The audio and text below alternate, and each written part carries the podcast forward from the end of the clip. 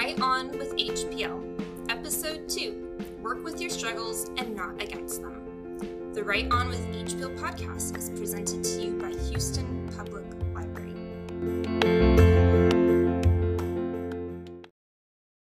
Are you a creative writer?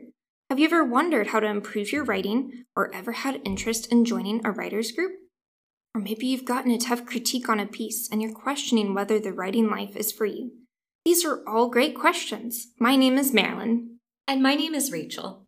And here on this podcast, Write On with HPL, we'll offer you some tips and tricks on how to prevail in your writing journey. Today, we're going to discuss today's theme, which is yes, your struggles make you human, but don't limit yourself to your struggles. Instead, use them to boost your writing. Wondering how to take advantage of your imperfections? We're glad you asked. In today's episode, we'll unpack the immense value of using your limitations to benefit your work, some examples from how we use our own to strengthen our writing, and include some concrete tips and tricks to begin this practice. Many of you by now have likely heard the name of Amanda Gorman, the U.S. Youth Poet Laureate who presented at the 2021 presidential inauguration for the poem she wrote and delivered titled The Hill We Climb. It's a terrific poem, and we hope you take time to hear her read it in case you missed it, because it is not just masterfully written, but it's also skillfully delivered. What actually pertains to our episode today is Gorman's journey to overcome a speech impediment. It took her several years to pronounce the R sound correctly, and in her interview with Oprah, she revealed that saying names out loud like her own last name or Harvard, where she went to college, or even a word like poetry, all presented significant challenges. But in that interview with Oprah, Gorman makes the case that her speech impediment is actually one of her greatest strengths. If you missed that particular story about Gorman and wanted to know more, we'll link an article about it in the show notes. Here's the gem of the quote from her interview. She explained to Oprah, I'm really grateful for that experience of speech impediment because it informs my poetry. I think it made me all that much stronger of a writer when you have to teach yourself how to say words from scratch. When you are learning through poetry how to speak English, it lends to a greater understanding of sound, of pitch, of pronunciation. So I think of my speech impediment not as a weakness or a disability, but as one of my greatest strengths. End quote. Now, isn't that remarkable? It's like if Superman took kryptonite and became stronger because of it, instead of being defeated by it. Marilyn, you told me before the show started that you wouldn't have started your novel if it hadn't been for having something that some people consider a weakness. Can you share some more? Absolutely. So, I have a short attention span, and frequently my thoughts jump around, for example, from an idea to a memory to another idea to a new thought to yet another memory, etc., etc. All in just a minute or two. yes, having a short attention span is a persistent challenge for me, and my impulsivity does get me into trouble sometimes, even in spite of my techniques to manage it. It's also hard because not everyone is understanding about it either. Nonetheless, I just want to share that sometimes my struggles actually can be not just a gift in their own way, but maybe one of the best things about me, like my creativity. For example, from the summer of 2017 to the spring of 2018, when I watched certain movies and read books over that series of months, those movies and books became significant influences because I kept thinking about them and remembering them so often that they began to overlap and cohere in really surprising ways in my mind, I would take walks in my neighborhood, and in the moment, while I was drafting some scene for my novel, these influences would float back to me until I could see them working in juxtaposition with what I was creating. In case you're curious to see what I'm up to, I can share a little more about what my novel is about. As I've shared previously, I'm working on a Western set in an alternate universe. So far, it's just the one volume, but if it gets to be too long, I'll split it up into two or three books. The book thus far is a combination of News of the World and True Grit, which are both Western novels, and that Wild West combination then meets Wrinkle in Time, which is a spiritual sci fi novel, with additional influences from the film Black Panther, which I picked for its cultural richness. And I'm also borrowing elements from the perilous journeys portrayed in The Lord of the Rings, and the way that someone divine is being revealed in the story of Advent. Well, maybe you feel skeptical now, but I really believe that all of these influences make for a truly unique tale, and I owe them to my short attention span and my imagination.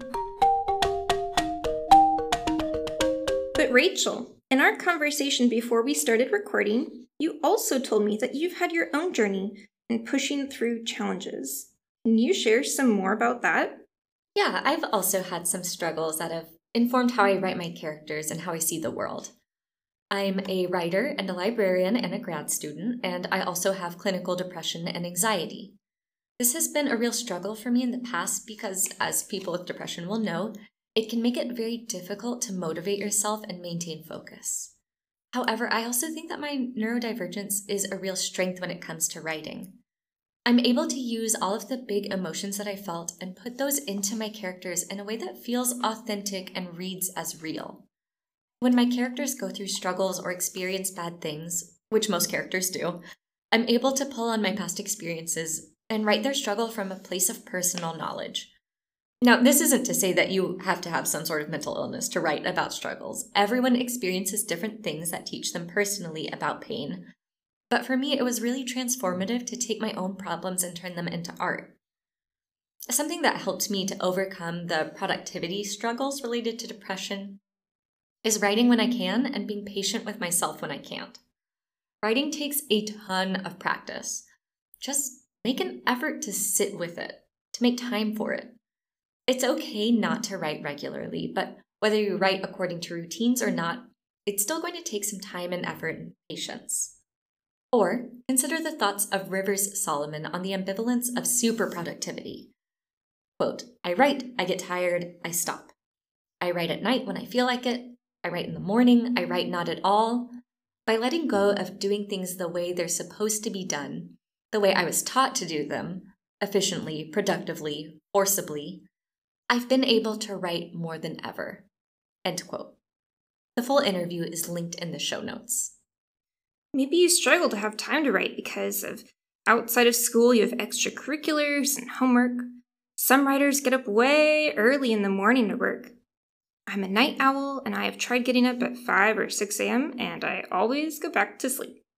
And working at my library branch is a very physically demanding job, so I don't have energy to write anything after I get home.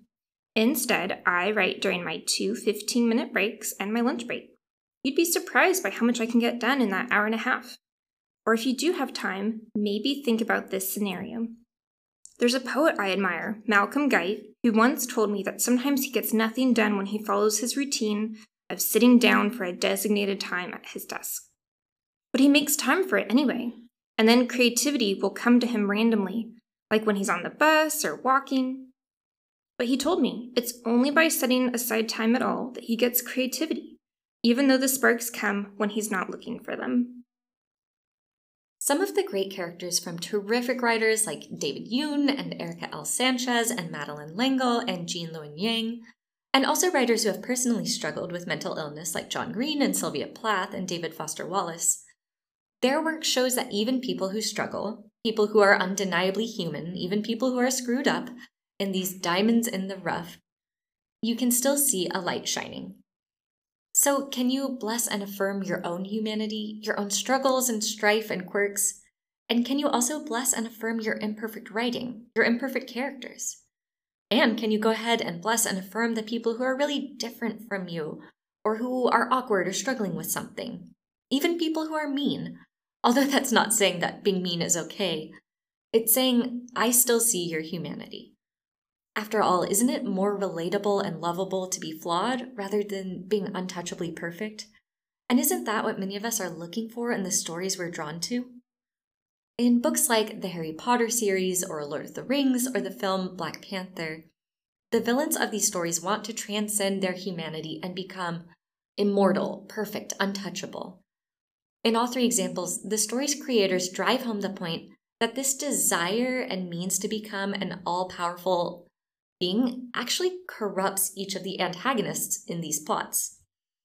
And with books like I'm Not Your Perfect Mexican Daughter by Erika Sanchez and Turtles All the Way Down by John Green, the protagonists are so compelling and relatable, so human precisely because they're struggling, like you and I would struggle with our respective situations. They're figuring themselves out, and yes, they need to grow, but it's kind of in a zigzag direction, and that's so refreshingly relatable. The best art shows us our humanity in all our best and worst and lows and highs. We can only love others and ourselves when we become honest with who we are, or Till We Have Faces, which is the title of a book by C.S. Lewis about this very theme. After all, it's when our literary heroes persevere, it's when they're fighting through doubt and despair and rejection, it's when they stick true to their inner selves. That matters so much to people, even years after our heroes have passed on. Take the example of the science fiction author Madeleine L'Engle. Not many people know this today. She received countless rejections because her books didn't persuade what the publishers thought would sell in the 1950s and 60s. They thought youth wouldn't respond well to the presence of death and evil in her books, so dozens of editors shot down her manuscripts, especially for her most famous work, A Wrinkle in Time. On her 40th birthday, she received yet another rejection, this time for an adult novel. In her memoir, A Circle of Quiet, L'Engle writes that, quote, the rejection on the 40th birthday seemed an unmistakable command. Stop this foolishness of writing and learn to make cherry pie. I covered the typewriter in a great gesture of renunciation. Then I walked around and around the room, bawling my head off. I was totally, unutterably miserable. But then something happened, L'Engle. Listen to this quote. Suddenly, I stopped crying because I realized what my subconscious mind was doing while I was sobbing. My subconscious mind was busy working out a novel about failure. End quote. And that's when she knew she couldn't not write. For years, L'Engle was often tempted to give up when she was in the midst of so much rejection. And I bet she would have never imagined that her works would continue to mean so much to people long after she wrote them. But she didn't give up. So don't you give up. So, friends, our fellow writers, we hope you will press on, not giving up, not giving in to toxic feedback. More on how to do that in a later episode. But rather, we hope you'll continue growing yourself and your art with your struggles and imperfections as your companions. It's your turn now. How have your struggles, internal or external, shaped your writing experience? And when it comes to your writing and habits, what works and what doesn't? what's something you're great at, something you're bad at, and something you feel meh about. For example, I'm great at writing emotionally complex characters. I struggle with having a cohesive plot in the first draft.